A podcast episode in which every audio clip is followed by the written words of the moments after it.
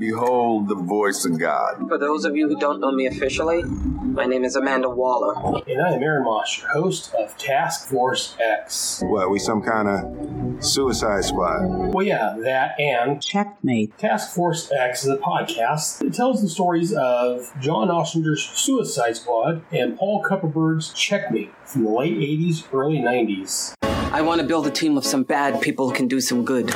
And that's what Suicide Squad is. While Checkmate is a team of good people doing some good. My mission here is to chronicle each and every title in all the books that Suicide Squad and Checkmate appeared in during that era. We're the U.S. government. You're going to start a blog and expose us?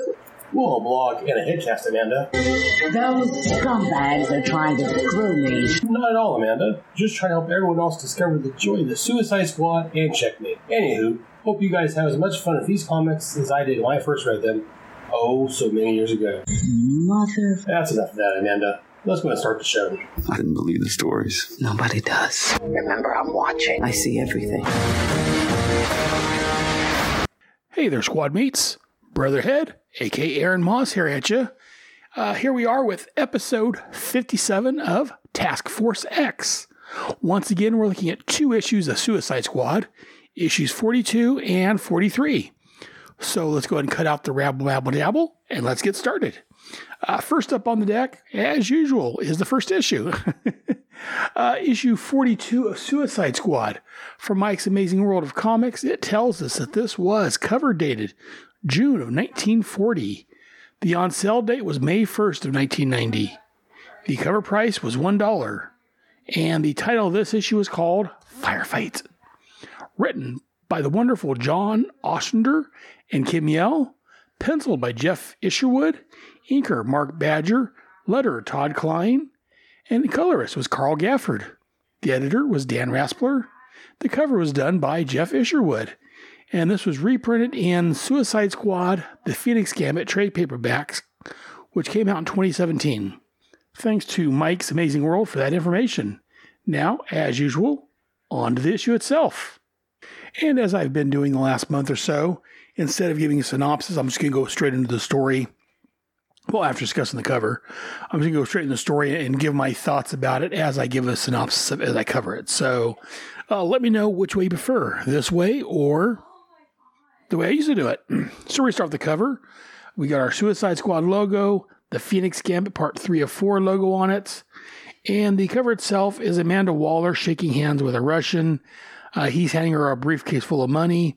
Behind her, we have a couple Russian guards holding, I believe that would be Poison Ivy and Bronze Tiger at gunpoint. And Amanda saying, Congratulations, comrade, they're all yours. Meanwhile, at the back window, we have a shadowed figure of some pointy eared guy at the cape. Don't know who he could be. Oh, yeah, it's Batman, the guy that's been in here the last two issues. Uh, Batman's watching on from the background as Amanda Waller turns her squad mates, as it were, over to the Russians. Um, it's a decent looking cover, not the greatest. Amanda looks a little off. In fact, I might say about several people with this issue, they look a little off from what they uh, normally do, in my opinion. It's not a bad cover. My problem with it is spoilers. It doesn't really tell what's happening in the actual issue so much. This makes it look like Amanda Waller's turning the squad over to the Russians and, and getting money to leave them behind. Uh, as we're going to find out here in just a few minutes, over the next uh, 10, 15 minutes, or whatever it takes me to cover this issue, that's not really what happens. So the cover is kind of misleading. Uh, that's one of my biggest issues with it. But let's get on and find out actually what does happen. So our story starts off in Vlatava. Probably mispronouncing that, but that's why I pronounce it right now. Uh, Vlatlava, the home of Count Vertigo. And we've got a revolt going on. Uh, we've got Emilio and Jeff the Caligaga, Caligari, I believe it's pronounced, uh, which is the guy that's in charge of everything right now. Uh, down with the despot. Comrades strike for freedom. Join our struggle for liberty. So we got in the middle of the page, down the line, we have uh, sandbags and sawhorses. On one side, we have soldiers with guns. We on the other side, we have the protesters. Uh, the top, we have our, our logo, or not a logo per se, but the title, the Phoenix Gambit Part 3 Firefight. as I mentioned earlier during the credits. a nice looking page. Uh, not all the people are drawn nicely, I guess, but overall, it's a nice page. Some of the people could use a little a little work. And again, I'm going to say that a lot this issue. This was drawn by Geof Isherwood, but it had finishes by Mark Badger. I guess Mark did the inks on this. And next issue, which I'm going to cover here in a little bit, issue 43, it looks like, according to Mike's Amazing World, anyways, and the issue, it looks like Geof did both the pencils and inks himself. So I'm thinking Mark Badger didn't do a great job of inking over Geof Isherwood's pencils because next issue, issue 43, it looks like Geof uh, does it all by himself and everything looks much better. Uh, characters are more on point. Where here, as I'm going to talk about here in a few minutes, some of the characters don't look quite on point. And like even in the crowd here, some of the people, there's this one guy, third guy from the bottom on the right hand side of the page. His eyes look off, and just the characters don't look quite finished. It's like almost something rushed through it, or uh, no offense to Mark Badger, I'm not sure what he did offhand, but I just don't like his his inks over Isherwood's pencils because, as we're going to see, Isherwood doing both is great. Uh, Isherwood with Badger over it, eh, not so great. But anyway, so the first couple pages we have the the uh, little dialogue from the freedom fighters, if you will, the protesters complaining about uh, the guy in charge, which I'm not going to say his name very often because I'm going to keep messing it up. But uh, the guy, uh, again, I'm going to say his name again just to screw it up. Uh, Caligari, Caligari, how do you pronounce it? He's up from his penthouse watching what's going on, and he's talking to Zastro, you know, wanting to know, you know, what he should do because Zastro's refused to give him the red shadows, which has forced him to make his own decisions. And Zastro's telling him that the, the red shadows were formed to deal with metahumans, not civilians. And this is one of my com- second complaints, I guess. The first complaint was the first page. Uh, this is the third page. I, I don't like the way they do Zastro here. In most other places he appears, in other issues here, over in Firestorm, Zastro looks like a any old man, but very dangerous still. Very, uh, I'm not quite sure the word I'm looking for. Lethal, I guess. Here he looks kind of like uh, either a mustacheless, uh, what was his name, Eggman or whatever from Batman, played by uh, was it Vincent Price, or maybe uh, Captain Underpants with a cigarette and, and glasses on.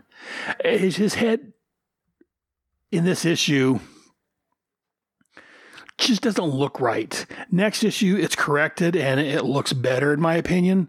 But yeah, this issue, I'm not as impressed with the artwork. And I think, again, it comes down to Mark Badger doing the inks over uh, Geof Isherwood's pencils. Because, like I said earlier, Geof doing everything by himself looks magnificent, looks like it normally does. This, things don't look to spec. I say this, some of the people don't look right. Uh, Z- uh, Zastro just doesn't look. He doesn't look menacing here. He looks like uh, almost like uh, kind of reminds me of Christopher Lloyd's character from uh, Who Framed Roger Rabbit. kind of comical looking, kind of not real. I, I, don't can't quite put my finger on it, other than just they don't look right. But here on the bottom of page three, uh, the, the the main bad guy Caligari tells the soldiers to open fire and kill all the protesters. And you think, well, there's a superhero book. The superheroes are going to show up at the last second and stop it. No, no. Page four, uh, we show the soldiers opening fire. Uh, again, there's no blood anywhere because this is a, a oh, there's a little bit of blood on this one guy's shirt or gal shirt. But yeah, there's not a lot of blood. But there is.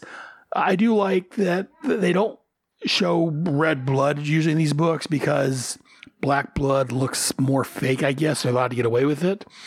But here on the second panel, the first panel, they show them opening fire, just a close up of the guns.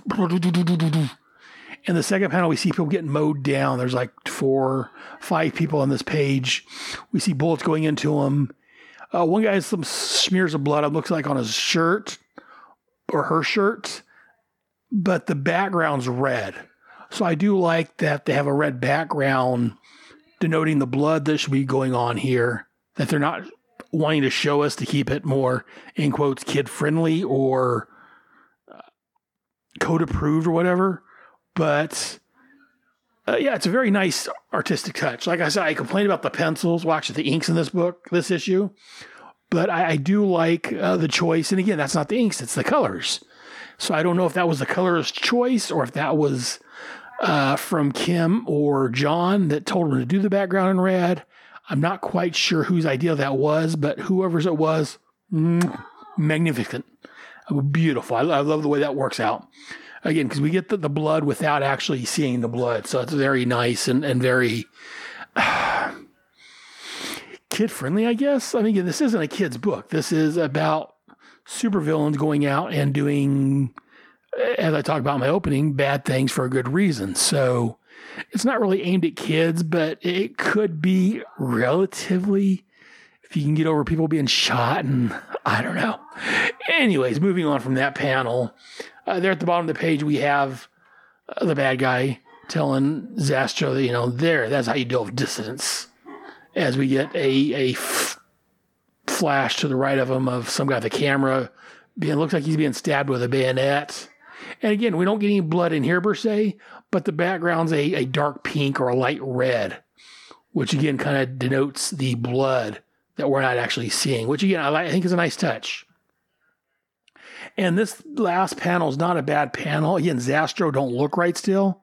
He doesn't look as old and as diabolical and as evil as he, he normally does. But if you ignore Zastro, everything else on this panel looks great. and then the next page, we cut to Paris, where we have uh, our squad gathering. We get Amanda here, Bronze Tigers in the corner sulking. Poison Ivy's looking at uh, Mari's clothes. Uh, we get Boomer. Uh, he's saying how, you know, this is what I call civilization. No bloody palm trees, no bloody sand. What hides bendy thorns to step on. No more bleeding tropical birds bombing you day and night. Back to wine, women, and crime. Man, beauty. And at this point, Batman comes walking in with uh, Ravan over his shoulder and and throws him on the floor. And Waller's like, "My my, bet you brighten the day for the boys at Customs of this." He's like, "Didn't come through Orly. I used the JLA transporter instead. Membership has its privileges." and I like that line. It's an old comment from a, uh, I think it was a credit card commercial, Mastercard or one of those where you know, that was their tagline. Membership has its privileges. So I, I do kind of like Batman using that line, even though it's a little more humorous. And at this point in his life, Batman wasn't quite the humorous character at this point. Uh, I know he had his moments, but this was after the death of Jason Todd, the second Robin. So uh, Batman was a little more grim and gritty here. So I, I don't know if the the I like the joke, but I don't know quite if it works with this Batman.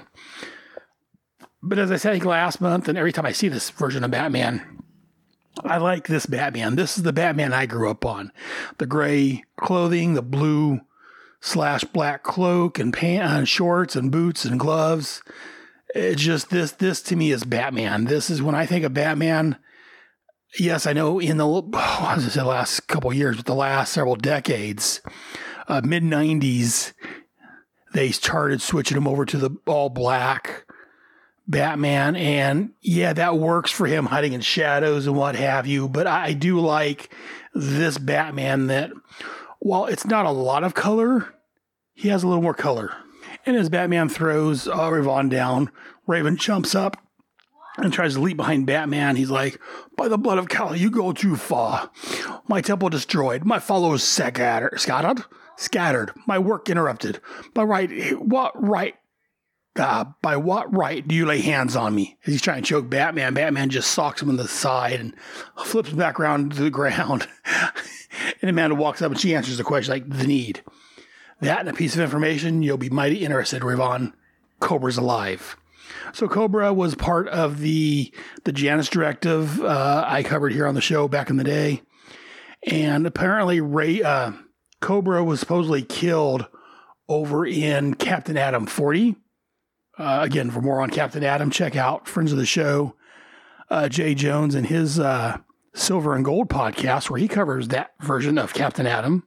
A great show and a great book. But apparently, Cobra, in quotes, died over there fighting Captain Atom. But now we find out that he actually faked his death, which is interesting. I and I do like he says that uh after he says Cobra's alive, Ravan's like, You lie. He perished in battle with a man called Captain Atom. And Amanda says she had the government run an autopsy, and it, apparently Cobra faked his death. So, and again, before I go further with this story, Amanda in here on some of these pages, like the previous page, page five, Amanda Waller again is not quite drawn drawn to specs. In fact, most of this book, uh, Amanda's not really drawn to specs. She's not. You can tell she's Amanda, but she looks a little off. A little. I don't want to say kidified, but I, I don't know. It it's hard for me to pinpoint because I'm not an artist. But if one of my co-hosts for my GI Joe show, uh, Jared Albrecht, the yard sale drawer guy, was here, I'm sure he could pinpoint what I'm trying to say. But the characters don't. It's got that grim and gritty that Suicide Squad has, but the characters don't look quite right. I really wish I had the words to describe it, but yeah, it's just it's not. The inks on this is just a little off, which kind of throws off the whole setting aesthetic, aesthetics of the book. So, but enough complaining about that. Uh, we'll go back to the uh, story itself here on page six. Batman talks with Vixen again. Vixen looks off. Uh, she looks like she was drawn from another book and placed in here almost. We get a little more on Cobra and Ravan. Uh, Cobra considers itself the avatar of chaos, which means they're trying to usher in the Kali Yuga, the destruction of the age of chaos, the destruction of mankind, while the Thuggees, I think I'm pronouncing that right, the, the group that Ravan belongs to, uh, they worship and fear Kali, and they strive by ritual murder to just delay her coming. So, like Batman says, they're like a cobra and a mongoose, natural, implacable enemies. So I do like the way that they're giving a little background here. If you're not familiar with Cobra and Ravan's hostilities, why they're so hostile to each other, especially when if you, if you read both of them, they both talk about chaos, but one's trying to bring chaos into the world and the other's trying to delay it. So I do like that Cobra keeps coming up in here as Ravan is a member of the Suicide Squad on and off. But, and so, yeah, Ravan's like, it was not Captain Atom's Dharma to slay Cobra. That is my destiny, which I shall fulfill now. And Waller's like, you know, no one knows where Cobra's at, but you, you know, hang with us and we'll find him for you. And so Kelly, uh, Ravan's bending over and to her. He's like, I'd be most happy to working with your organization. Gives me excellent opportunities to worship Kali, which means working with the Suicide Squad, he gets to kill people, which is all he's all about. So, and I do like this here on page, for the most part, page seven. We get uh, bending over, or not bending over, bending in front of uh, Waller. We still got Ben sulking in the background. We got Boomerang sitting there twirling one of his boomerangs on his finger like he does. And this page isn't too bad overall, actually. I don't really have any. I'm just looking at it. Yeah, I don't have any complaints. Again, Waller here on the top of it looks a little off, but not too bad overall. And I do like we get Batman and Waller here having a little conversation. Batman's like, You have your team. Time to start the next phase of the plan and complete our assignments. And Batman tells her, remember that he wants Stalvanok to uh, be delivered stateside for the murder of Vladak. And Waller's like, humanly possible, we'll do it. And of course, Batman being the master planner, is like, how do you plan on getting to Gort? And Waller's like, that's somebody goes to Ben. And again, Ben's been very quiet. He's just standing in the corner, kind of sulking, kind of being a moody teenager, if you will. And I know I have one of those again. So Batman's like, crazy. Stalvanok can crush stone in his hands. Tef- Teflon coated bullets didn't penetrate his skin. He's jumped almost a quarter of a mile from a standing start. He's kind of like the Golden Age Superman at this point. And uh, Batman's, you know, he means Turner's good, but he's not in the same league. And Waller's just like, Ben, think you can hurt a man who can't be hurt? And Ben's just like, I can hurt him. There's your answer. and Batman, again, he's worked with and against Bronze Tiger, aka Ben Turner, in the past, so he knows Ben to an extent. And he knows there's something wrong with Ben. He doesn't know quite what's going on. But uh, as he says here, and like I like this little line here. He's like, I don't know what happened to Turner, but that's not a healthy man there. And Waller's like, Do I hear the pot calling the kettle something? Because again, as we all know, Batman's uh, well, he's not a healthy man either, really. Because I mean, you know, he dresses up as a bat, fights crime at night, and while that could be admirable, uh, most people don't think that Batman is well a healthy man. and then Boomerang pops up like he normally does. He's like, "So who's running this coach? Who's robbing this coach? Eh? Which one's team leader this time? Wall? Tiger or Fruit Bat? that Fruit Bat." And he's uh, twirling one of his boomerangs. And Waller's like, "I am." I'm gonna be with you every step of the way this time. Won't need any bracelet. You mock book up now, and you got me on top of you, making your life miserable. And you know I can. He's like, you have a special part to play down under, one I'm sure you will enjoy. And as she gives him his, his uh, frisbee, his boomerang back, he's like, I'm starting to think I should have stuck to the bleeding island. and again, like I complained here on bottom of page eight, close up of Amanda's face. Normally, a close up of Amanda's face is kind of scary because again, Amanda Waller is not a woman to trifle with. I don't, I, I don't, I don't get that from this panel. This isn't the normal, in quotes, scary Amanda we normally get. So I, I don't know. I can't quite put my finger on it, but just something about this issue is just uh, the inks are off, which kind of it, it kind of breaks the flow a little bit for me. I mean, it's not horrible, but it, it's just enough to make me say, eh. It's not as strong as the other issues have been, mainly because of the art. Uh, but as we're getting ready to leave, Waller looks over at uh, Poison Ivy and he tells her, you know, uh, Ivy, the guillotine shoplifters in Paris. Pet the justice back. Move your butt down under. We got plane to catch. I, I do like that she called Ivy out on trying to steal the dresses and lets her know, hey, you know, they use the guillotine on shoplifters, so you may want to put that back. And then also seems like Boomer Butt's got a new nickname. Uh, she's calling him down under. uh, so I do like that. And then they're loading in this weird truck. I can't quite tell. Uh, they're in a cab, but then we can see inside the back of the truck from the front. I, I don't quite know how this truck was supposed to work exactly. I guess it's got an open bed with a covering on it. And again, we get Batman threatening Waller, telling him, you know, you got a lovely group. You're making the same mistakes over again. You need to watch, or I'm going to shut you down. And uh, Waller's like, you can take that with whoever's left. And Batman's like, I intend to. I, mean, I, I do love Batman. I do love the Batman in this era, as I've talked about, but enough about Batman. There's about Suicide Squad. Uh, so we cut to the, they're in a plane in an airport uh, going to do their mission. They're kind of discussing it as they're going along. And as they land, they show their, their IDs, and some guards take their passports and say, You're coming with us. And so we get the the leader of the bad guys, again, I forget his name, Caligari or whatever his name is, talking with Zastro. Again, they're having their arguments. Uh, the main bad guy uh, is still complaining that he wants superhumans to help find Count Vertigo and help stop the revolts. And Zastro again is just telling you know the camp's moving on a daily basis, and we can't send any of our metahumans against Count Vertigo if we do know exactly where the camp's at, because he takes our guys out. He, he they're worthless against him. He can stop them all. And as they're talking, uh, he's like, "Well, you know what? I've got my own plans in motion. Since you want me to loan me your super soldiers, I got my own."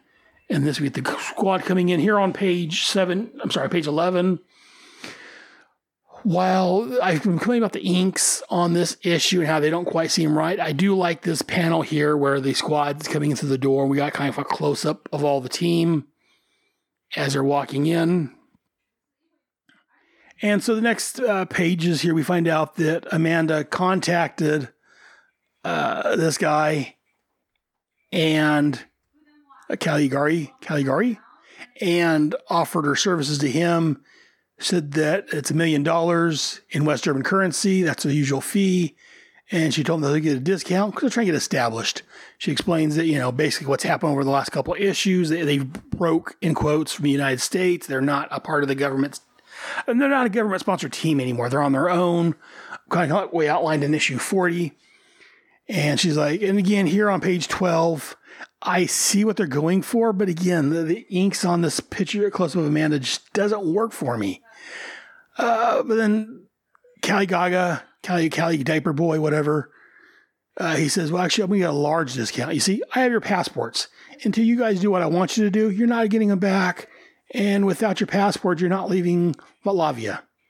And when I first read this, and when I just read this again, I'm like, You're threatening a team of superhumans that's, that's going to take out another superhuman.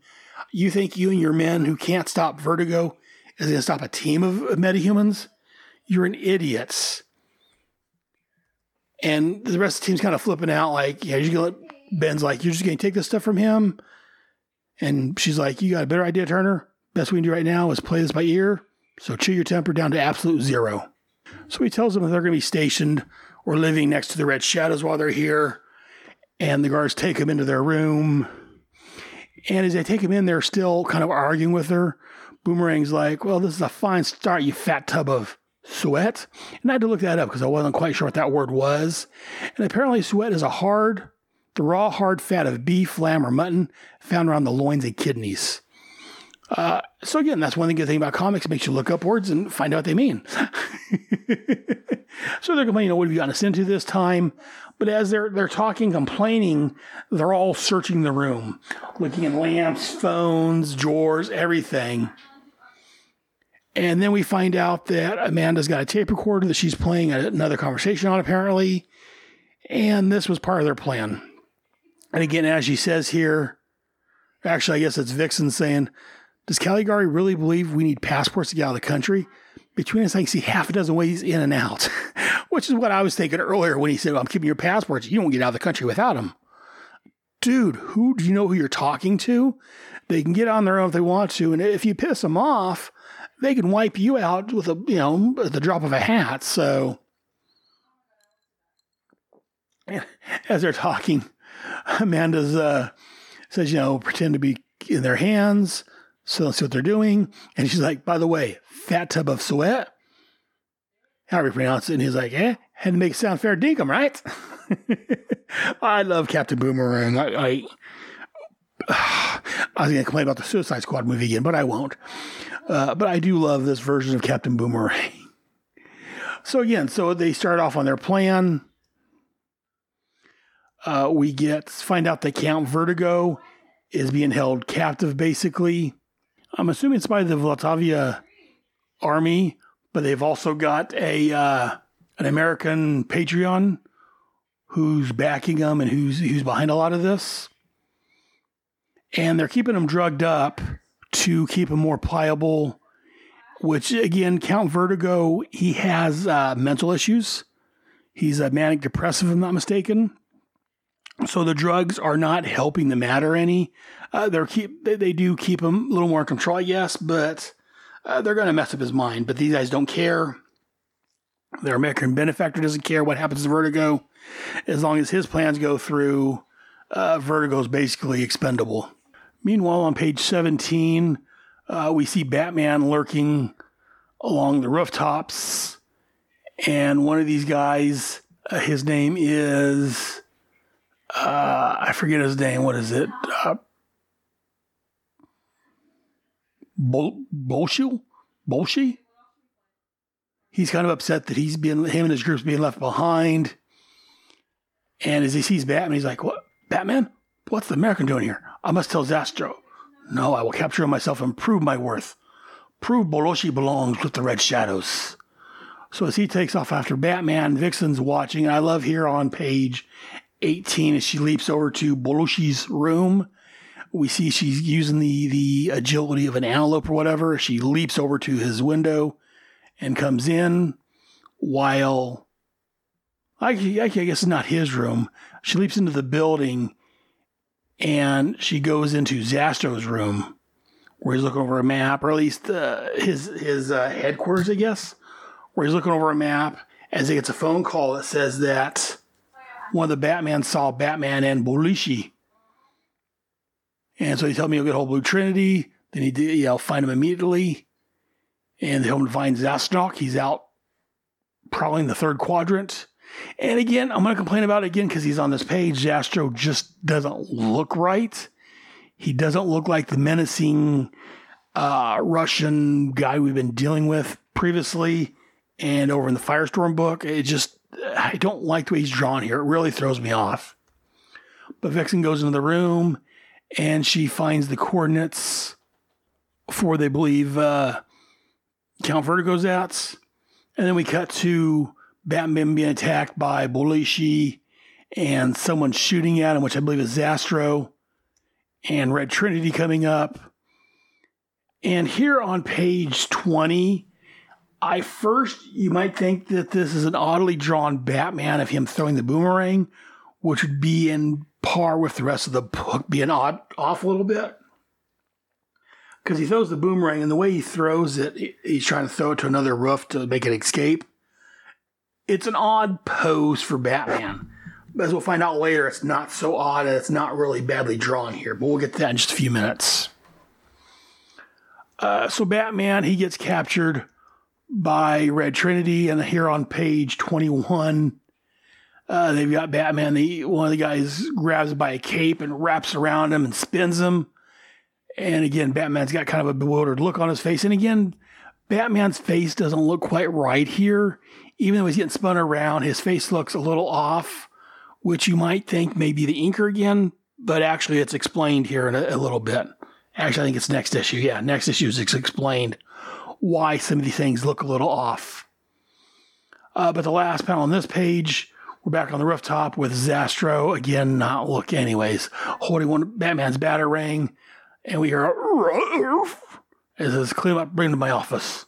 Odd. I somehow thought Batman would be have a stronger stomach, which again is kind of another clue something else is going on. But we'll get more to that next issue, which will be here in just a little bit. Uh, and then we get Amanda Waller. She's in her room pacing, waiting on the team to uh, come back and report they're done. She hears a knock on the door and she grabs a lamp. She's like, "Whoever it is, go the hell away. We don't start until we don't start until daylight." And all of a sudden, the door's blasted apart, and she's knocked down, and we get Deadshot. And she's like, "Hello, say hello, Mrs. Waller. Say goodbye, Mrs. Waller." As he's standing over, ready to put a bullet into her head. And this says next, Endgame. And while I've been complaining about the artwork in this book, again, mainly the inks over uh, Isherwood's pencils, I do like this last panel here of, of Deadshot standing over Amanda Waller. The door's blasted in behind him, and he's standing over her with his, wrist guns pointed at her, ready to just uh, kill her. Again, I enjoyed the issue on the writing as I've complained about, the the art is a little off just because of uh, the writer, uh, the writer, the inker and the penciler just don't line up, and they're not a good combination. I don't want to say the inker is a bad inker. It's just this isn't a good combination in my opinion. But we'll see. Anyways, uh, so we're going to go and end this part of the story we're going to take a quick commercial break and we'll be right back with the final issue of The Phoenix Gambit. We'll be back with much more fun. Now, don't you change that channel, son. Booster? Hey, bro. Gah! Bats! Booster! Together! Wow, well, this is great. This is just awesome. You never said you and Booster were friends. it never came up.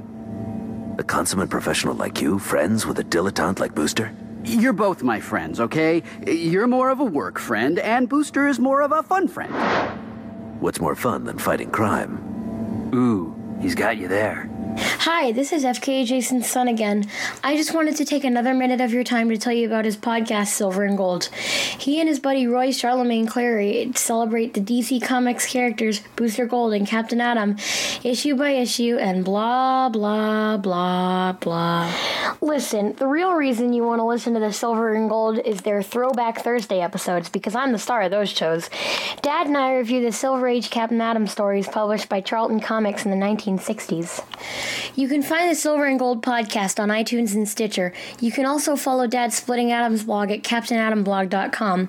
We all know the real reason you'll be tuning in is to hear me criticize, uh, I mean, celebrate the Silver Age, Captain Atom, in our Throwback Thursday episodes. I can't believe Dad roped me into this.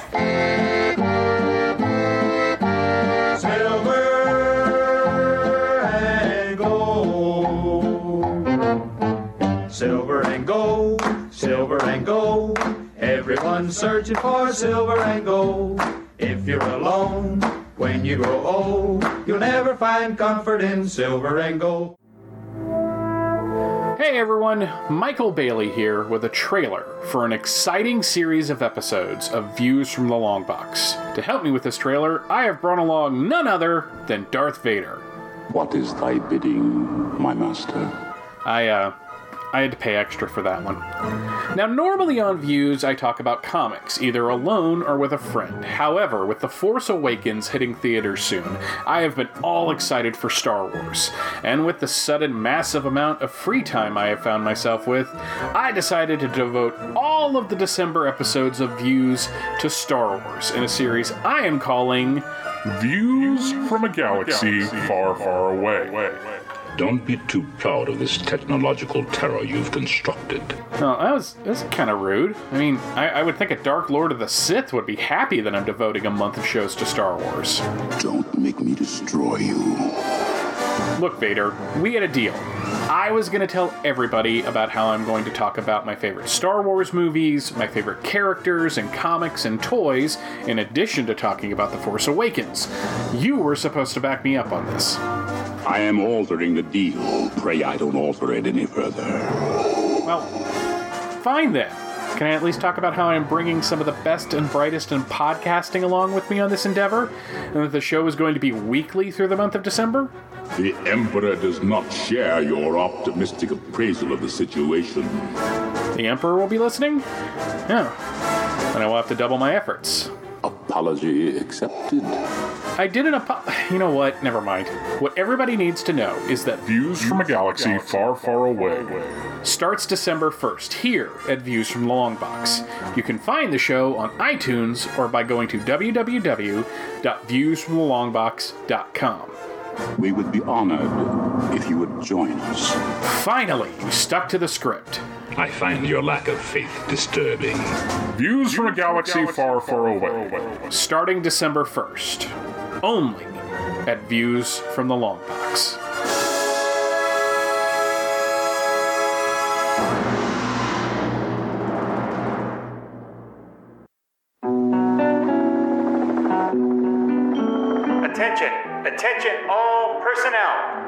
New from the Fire and Water Podcast Network, it's MASHcast.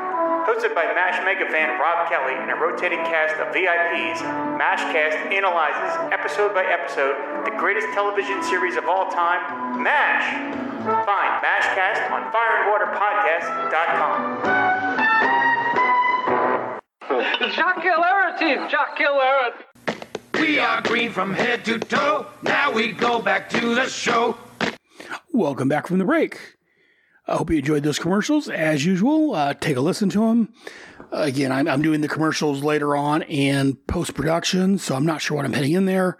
I'll probably put Jay's Silver and Gold podcast in there since we've talked about Captain Atom this issue or this episode. But check out those podcasts. If I'm playing them, I'm sure they're great. Uh, moving on to the final issue of the Phoenix Gambit. Uh, this was Suicide Squad number 43. Cover date was July of 1990. The on sale date was June 5th of 1990. The cover price was $1. The title of this story was called Black Queen's Mates. Writer, as usual, was John Ostrander and Kim Yale. The artist was just Geof Isherwood this time, by himself. Letter Todd Klein, colors Carl Gafford. The cover was done by Geof Isherwood. And the editor was Dan Raspler. And again, same as last time, this was reprinted in Suicide Squad, The Phoenix Gambit, trade paperback, which came out in 2017. So again, let's go ahead and start this issue. This issue, we have a black background. Top, we have Suicide Squad, The Phoenix Gambit, Part 4 of 4. Again, I do love this Phoenix Gambit uh, typeset and logo. It looks really nice. Uh, we our classic Suicide Squad logo at the top, and the main picture. Since we have a back, back, a black background, we have Gort or uh, Strovan, whatever his name is, fighting with Vixen. Again, a very nice cover. Uh, Gort is towering over Vixen because he's a much bigger guy, and Vixen is a, a smaller woman, but she's holding her own for fighting against this powerhouse. And while this scene uh, kind of in the book, she does fight with him, but not by herself. And she doesn't really, he doesn't get behind her, attacks her like this. Again, this is kind of like an artistic interpretation, I guess, which sometimes isn't bad. Like I said, I didn't like it the last issue so much because that was really misleading. This one's not, it's a little bit, but not as bad. So let's go into the story. Again, we start out where we ended last issue. We get an all white background, a different pose. We get Deadshot standing over Waller saying, Hello, say hello, Mrs. Waller. Say goodbye, Mrs. Waller. As she's laying on the ground looking up at him. Already, first page, I'm going to start singing Geof Isherwood's praises. I only want him doing the artwork by himself. I, I don't want the, the other guy, I forget his name now. It blew it out of my mind because I didn't like it so much. But this is definitely classic Waller, classic Deadshot. This is just a magnificent page. I, love this splash page. Amanda's on her butt with Deadshot standing above her. And again, we're talking about Amanda Waller. So at end of the issue, she's down on the ground, be taken out. But the first panel on the second page, she's like, Hello, Floyd. What brings you to Scenic Voladovia? He's like, I'm here to kill you. No, you're not. Oh, that may be why you were sent here, but if you're really serious about it, you've done it already. You've dropped me from across the street. So much they paying you to do me? A hundred thou. That's all? Hell, I'm insulted. You should be insulted too. You're worth more than that. I'll tell you what, I'll match their offer. Plus a dollar to work for me again. So I do love this Amanda Waller. She she's outgunned. She's got, you know, an assassin that could kill her off in the blink of an eye if he just wants to, because that's what he does and who he is. But instead of panicking, instead of fearing, she's like, no, you're not going to do it. You would have done if you were going to do it. But since you haven't, you're not. Uh, let me hire you. And this, I'm going to keep saying this. This is what last issue was missing. Again, there's a close up of Amanda Waller's face here on the bottom of page two as she says, plus a dollar to work for me again. Again, this is the conniving, scheming Amanda Waller that we love. I, this close up of her face is magnificent, much better than what was done last issue. Again, I, I don't want to harp, I don't want to be the dead horse. I don't want to, but. Uh, I, I just love Geof Isherwood's artwork on this, especially when he's doing his own work and someone isn't working over it or penciling, or, uh, I'm sorry, inking over it because this is magnificent. This is the Amanda Waller we love. Everyone looks much more on model here. Uh, so, top page three, we start out with Floyd got his gun, his rest gun pointed at Amanda, and then next panel he lists it straight up. Okay. What do you mean to do? And she's like, depends. Who hired you to who hired who hired you to do me? He's like William Heller, which was from like issue three or four of the Suicide Squad run we're talking about. Uh, William Heller, uh, William Hell, I believe he's called. And again, that's what William Hell. She's like, I haven't heard from him since William Hellstick. He's buying all this. Like, oh yeah. Okay, how about doing this? How about going back and doing him instead of me? And Dead, uh, Deadshot's like, no difference to me. Never really liked Bill, even growing up. He's been haphazardly trying to get me killed. So she's like, okay, so you go back and shoot Heller. Meet me in Paris through Mary McCabe's studio and all your money for you. Maybe some more work. And as Deadshot leaves, Amanda's putting her chair back upright and her, her lamp that got knocked over. And she sits down. The ch- I'm not sure if it's a chair or her creaking. It was like creak, and she's like, "I've got to start dealing with a healthier bunch of people." And I love this image here on the bottom of page three. We get Amanda Waller sitting in the chair, and you can see just how bone weary tired she is of dealing with all this BS. I mean, that's that's her lot in life. That's what she's doing. But I do like that this shows Amanda's humanity. I guess Uh, very nice work. Uh, fabulous. I, I love it. And then we cut back to Count Vertigo's camp, where he's uh, again Count Vertigo. He tends to be a bit melodramatic. He he goes in these long monologues, and as he's going on, he's talking about you know the ancient blood and lineage of his ancestors will be vindicated. The gutters will run with the blood of his foes. Blah blah blah. An avenging angel. And one of the guys, the soldier's like, now he has the religious delusions of grandeur. An avenging angel. How rich.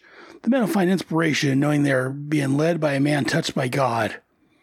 And we find out that the, the drugs they're giving him is uh, feeding into his, not necessarily ego, but his mania, his, his uh, mental delusions.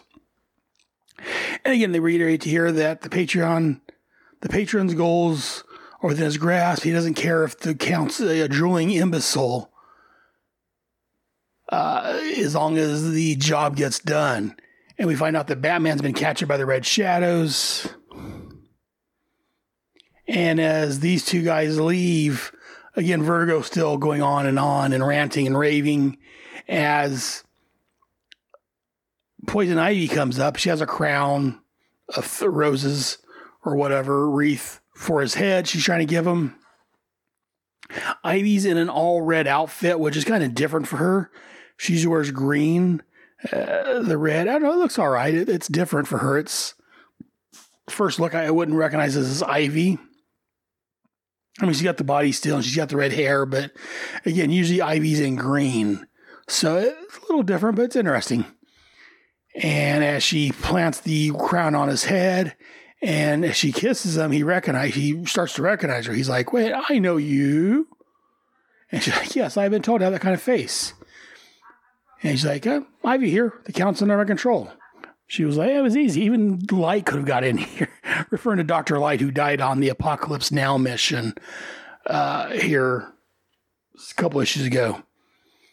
So, again, I do like that they're bringing up Dr. Light, who, who's de- dead, but he's still the butt of a joke. So, you got to love that. But as, you know, she's sitting there talking to, uh, I don't know if it's Waller, whoever she's talking to on the mic, she sees in the mirror the two Russian guys, or Russian guys, the Latvia guys, whoever these guys are, come walking in the tent. And she turns around, throws something out, knocking him out, saying, You shouldn't sneak up on a girl like that. You don't know how she's going to react. And she talks about how she just gave up running the country. Meanwhile, we have Count Werner Vertigo here and his army at her beck and call. And I like this. She's like, hell with Waller. I'm taking Valdavia for myself. So, yeah, I, I do like that she's like, you know what? I gave up the start of this whole thing. I was going to run a country. I think I'm going to take this country. and then we cut over to the Red Shadows headquarters in Vatavia. Vatavia? Vatavia? Where was that? And we've got Zaster with the Red, Sh- Red Shadows, with the uh, Red Trinity standing there. I like this here on bottom page six. We got Batman strapped to the chair, his cape's out bound around him. And we've got Zaster sitting there smoking a cigarette as his trench coat's kind of blowing up a little bit. And then we got the rest of Red Trinity in shadows. Uh, it's a very nice layout, very dynamic. I, I, love the way it looks. But then basically we cut to they've got his utility belt and they're going to unmask him. And uh, Zaster's like, I will not play games with you. These, there shall be no pretense. We will look each other in the eye and I'll see your fear plainly.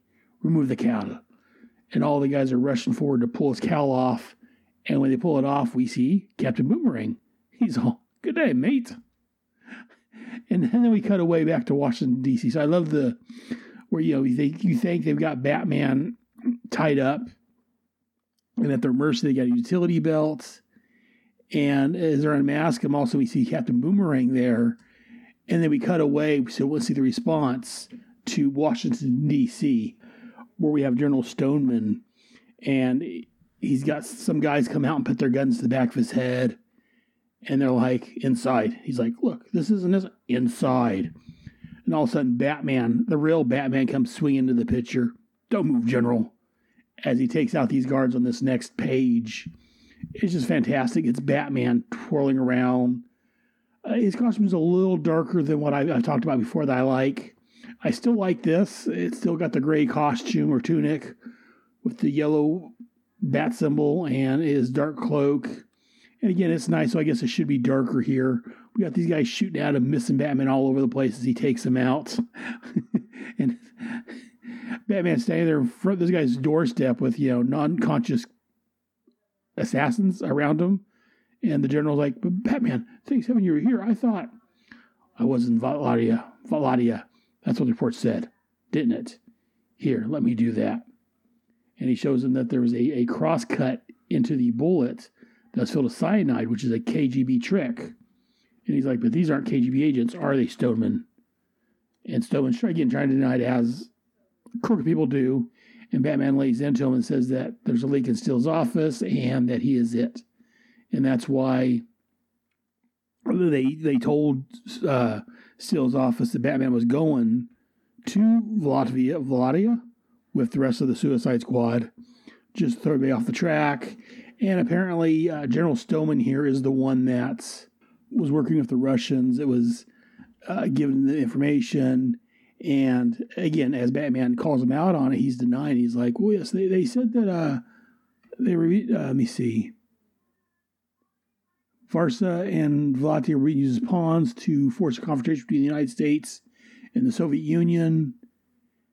And Batman basically calls him out and says, Well, you're the one that fed him to a steel wolf, which is Gort, I believe it was, Stalvanak. And again, he keeps denying but Batman's like, I'll hand you over to Steele for safekeeping, Stillman. He'll decide how he wants to prosecute you. I want the name of the person behind all this, and you will tell me. Because again, it's Batman. You're not going to deny Batman when he wants something. It gets a great scene here on page 10 with Batman. Again, I like this Batman that's not all in black.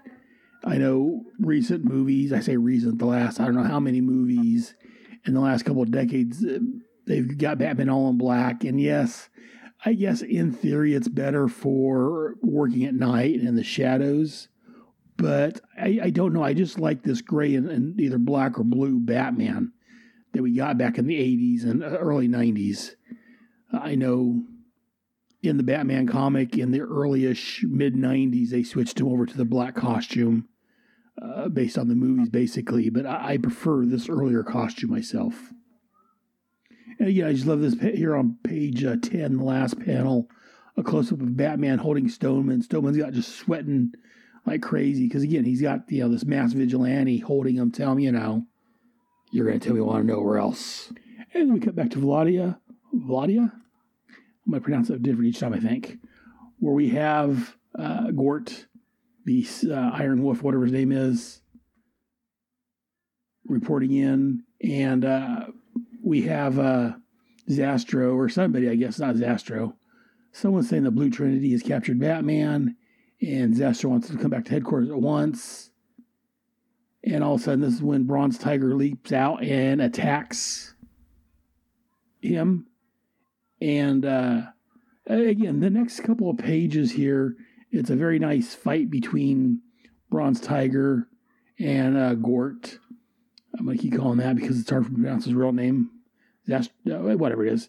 Anyways, but yeah, he, Gort reaches down, he grabs grabs hand of the, the concrete and pulls out of the ground and f- throws it at Ben's face, blinding him temporarily. But Ben's able to leap over him. Again, this very dynamic fights here. Bottom page 12. Uh, there's a scene where Ben's leaping off the wall and just hitting Gort. And uh, as he Ben does a, a kick to his head, Gort grabs his feet. He's like, You start to annoy me, little gnat. Time to swat you. And here on top of page 13, Vixen comes running up to save the day. She, she and we see she gets the power of a rhinoceros as she just rams into him uh, causing him to drop Ben. And then she uses the power of an elephant to sock him again and knock him down as Ben's kicking him from the front. And I just, as I said, I love the way we see uh, Vixen using her powers. Uh, she's very much like Animal Man. Uh, she absorbs animals' powers and she can use them. And I love the way they superimpose the animal that they're using the power of over them. It's a very neat and dramatic effect. In fact, as I said before, I'm a little sad and a little uh, disheartened that they didn't use her in one of the Suicide Squad movies. Because, again, she's a great character. And, again, I would love to see her visually done in a movie. Because I think that would be awesome that, you know, if they superimpose the animal as she's using the power, I think that'd be great. And as Stalvanok, whatever, falls to the ground, unconscious, Ben's like, I didn't need you. And Vixen's like, you know what? I don't need this. What it still did you is nothing compared to what you're doing to yourself. I don't want you twist me like it has you. Goodbye, Ben. As Mari turns and just leaves Ben standing like, what the? oh. Again, I love the dynamic between Ben and Vixen. Uh, a couple of great characters, and uh, been through an emotional ringer with everything that Steele's done to him in his own previous uh, past life with, I think it was the Assassinations Guild. So again, it just I love the way this plays out and the way that John and Kim wrote the character. And again, like I said, that's one thing that that makes Suicide Squad a great book, and why I, I think it was a, especially the second was a good movie. It could have been a whole lot better, both of them, if they would have followed more of what John laid out, in my opinion. Because again, John took these, as I've said before, and I'll say it again, he's taking these second and third rate characters that no one really cares about, and he gives them heart. He makes you care about them. So I, I just love the writing on this book and the artwork. Like I said, while I prefer the more four color superhero work on Suicide Squad, I, I love this darker aspect. And again, as I, I said, been saying, the artwork on here is fantastic. But I'm not going to complain about the, the previous inker anymore. I've done enough of that last episode, I think. But yeah, this is just why this is a great book. And then we cut back over to Batman, aka Captain Boomerang, and Zastro, and the, the Blue Trinity. I was calling them Red Trinity, but they're actually called the Blue Trinity at this point. Uh, Zastro's walking from like, you are one of these Waller. You are one of these with the Waller woman. They call you Captain Boomerang. You are not Batman. And Boomerang's like, sure I am. Play both uh, part time. Play both sides of the street. I do not believe that. I'm his son, Batman Jr., Batboy. and Zastro's like, you're a decoy of some kind. Too right, mate. Strength. Find out. I had to lurk on that roof forever before you or one of your mates noticed me. Or your Mo noticed me. And as Zastro demands to know what Waller's playing at, he's like, I don't know. I'm just one of the peons. Do you tell your people everything? And again, I just love here on bottom page 14, we get the Blue Trinity in shadows as they're watching a Boomerang get interrogated. And then Zastro's like, Blue Trinity, bring Waller woman to me. And again, like we, they're Flash characters basically. So they run off. Whoosh. She's gone. We looked her in the corners. Comrade Zastro, the door was shot away. Because as we saw, the end of last issue, uh, Deadshot showed up and, well, took care of the door. And so Zastro sends the Blue Trinity away along with, what's the name, whatever, the guy that caught, in quotes, Batman. He's like, do not come back till you find her. And as soon as they leave, he's like, now, American, we'll have serious talk. And Boomerang gets all offended. He's like, hey, who are you calling a Yank, you bloody dingo? Because again, as we know, he's Australian, not American. But it all of a sudden, Amanda Waller shows up, large as life. If you want to have a serious talk, comrade, you better have it with me. But what's good for annoying people. And that's about it. so again, very accurate assessment of Amanda Waller of Captain Boomerang. And again, I love here, bottom page uh, 15, the look on Zastro's face as his mouth opens, the cigarette's falling out, as Amanda Waller just appears behind him. It's like she's been taking lessons from Batman or something. uh, and so, as Waller confronts Zastro, we have what's his name? Uh, Calgary. Calgary? The guy that was in charge, listening in. He tells the guy that's the, the radio operator, I guess, to leave the room because he wants to hear this by himself. And we cut back over to the conversation between Waller and Zastro. Here, top of page, what is this, page 16? We cut back over from, uh, whatever his name is, I forget it. Calgary, listening in. We have a, a close up of Boomerang's head with a gun next to it. And Zastro's like, explain what you're playing at, or I will kill your associate here and now. Boomerang's like, bloody hell, don't give her a straight line like that, mate. Because again, as we all know, why uh, Waller, she's not going to kill Boomerang on her own, but you know what? If he dies, he's expendable. So uh, I just love the way he's like, don't, you know, don't, don't give her these lines set up like that. She'll let you do it. and she's like, let's our cards on the table. Right from the start, one person was controlling the situation here in Vladavia. I've got the name of that person written down here. Want to look? And she hands a piece of paper. Instead of saying the name all out, she hands a piece of paper, and Zastrow looks at it. And here on page 16, we have uh, Calgary's like, the name. Read the read the paper aloud, fool. Because he wants to know who's behind everything. And Zastrow lights his cigarette and uses a lighter and burns the paper. He's like, an interesting theory. You can prove this, of course. Waller's like, not in a court of law, but I made a good enough case to satisfy my employer or yours. And he's like, I would prefer to handle the matter myself. She's like, I thought you might. Okay by me, provided I get what I came after. And she's like, We neutralized Vertigo, so you don't really have to pay, you don't have any reason to stay. Take the Red Shadows back to Moscow.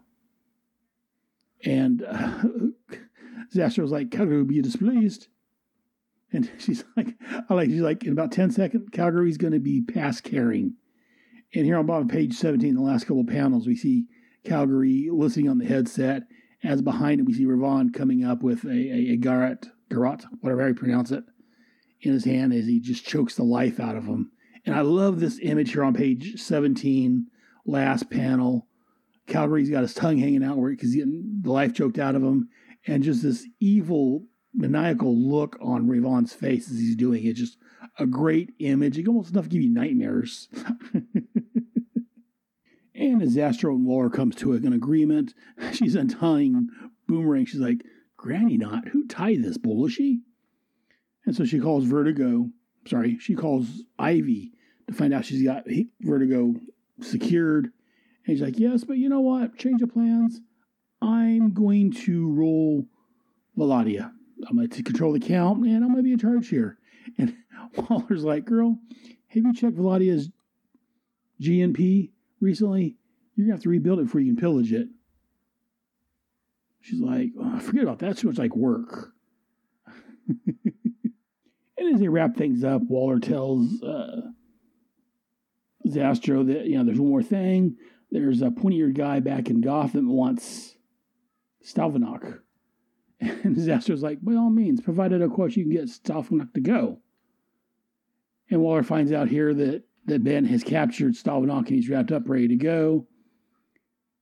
And as soon as Boomerang gets untied, he just knocks Zastrow out. And I love this on bottom page 19. She's like, Why'd you do that? Hit me first. A blow hits you, you do one return. Aussie rules.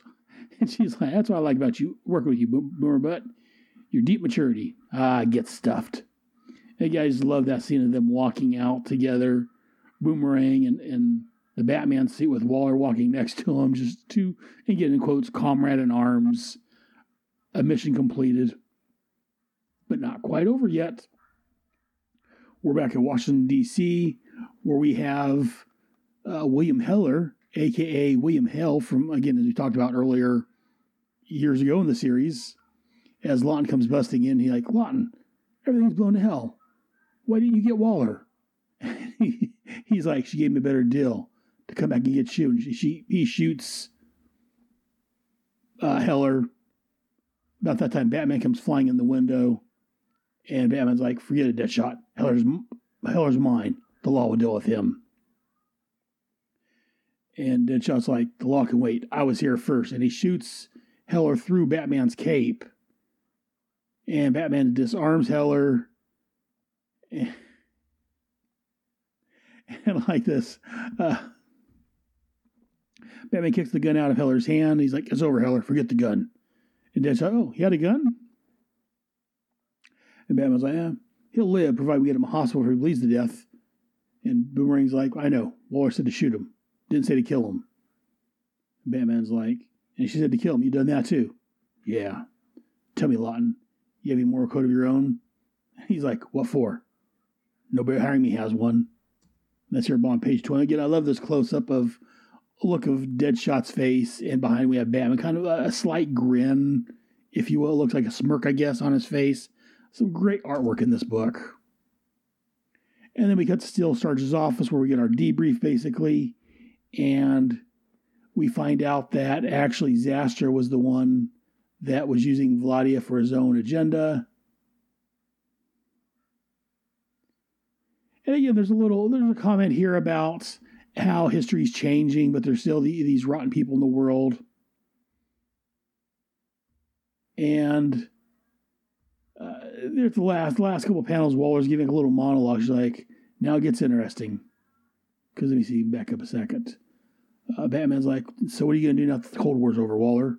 Now it gets interesting. Everything's new. Everything's in, unstable.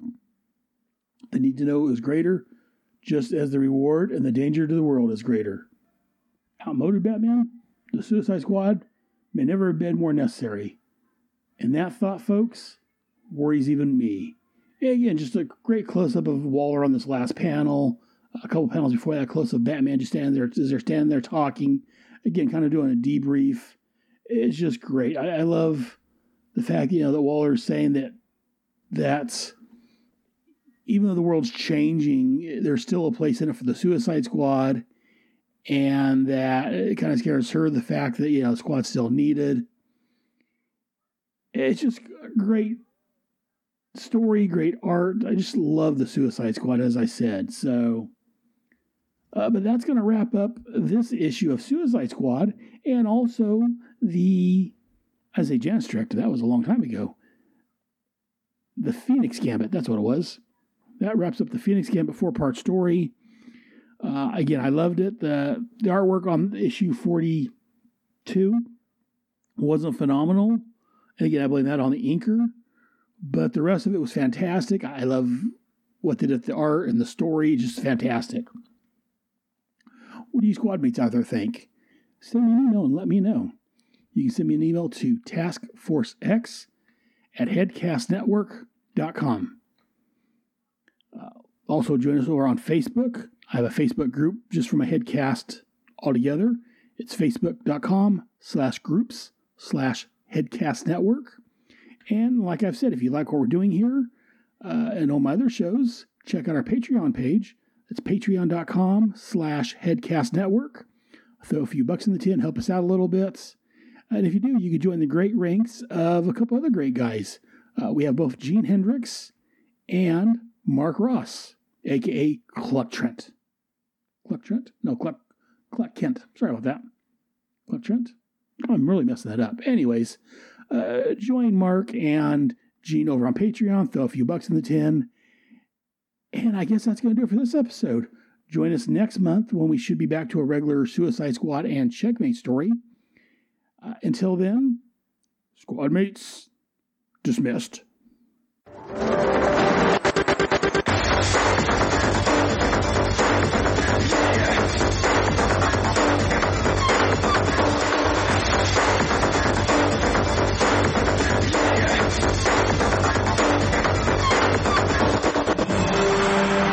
Thank you for listening to another great episode of Task Force X. I can also be found rambling on my main headcast of Head Speaks, where I rant and rave about movies, comics, geek stuff, and whatever is bugging me.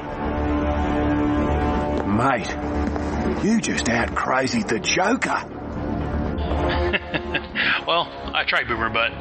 Anyways, my home on the internet is at headspeaks.com. H E A D S P E A K S dot C O M. Links to my blog, which contain follow up information to this and every headcast, can be found there. Both Task Force X and Headspeaks are on iTunes, Stitcher Radio, and at headspeaks.com under Headcasts. Please feel free to email me any questions, comments, or concerns to taskforcex at headspeaks.com. And if you want to record a message, you can send it to me at taskforcex at headspeaks.com and I'll play it on the air. I'm also on Facebook at Task Force X and also on Google Plus. You can look for Task Force X under people and pages. All titles and characters discussed are owned and copyrighted by DC Comics. I claim no ownership to the Suicide Squad, Checkmate, or Task Force X. I'm just a big fan wanting to spread the Task Force X love with everyone else. Uh, DC Comics can be found on the web at dccomics.com. Be sure to visit your local comic shop and look for Suicide Squad and Checkmate Comics. And while you're there, see what else they have that may interest you. Mother. well, make sure you join us here next time for another fun filled headcast from your friendly neighborhood Brotherhead. In the meantime, I'll see you in the funny pages.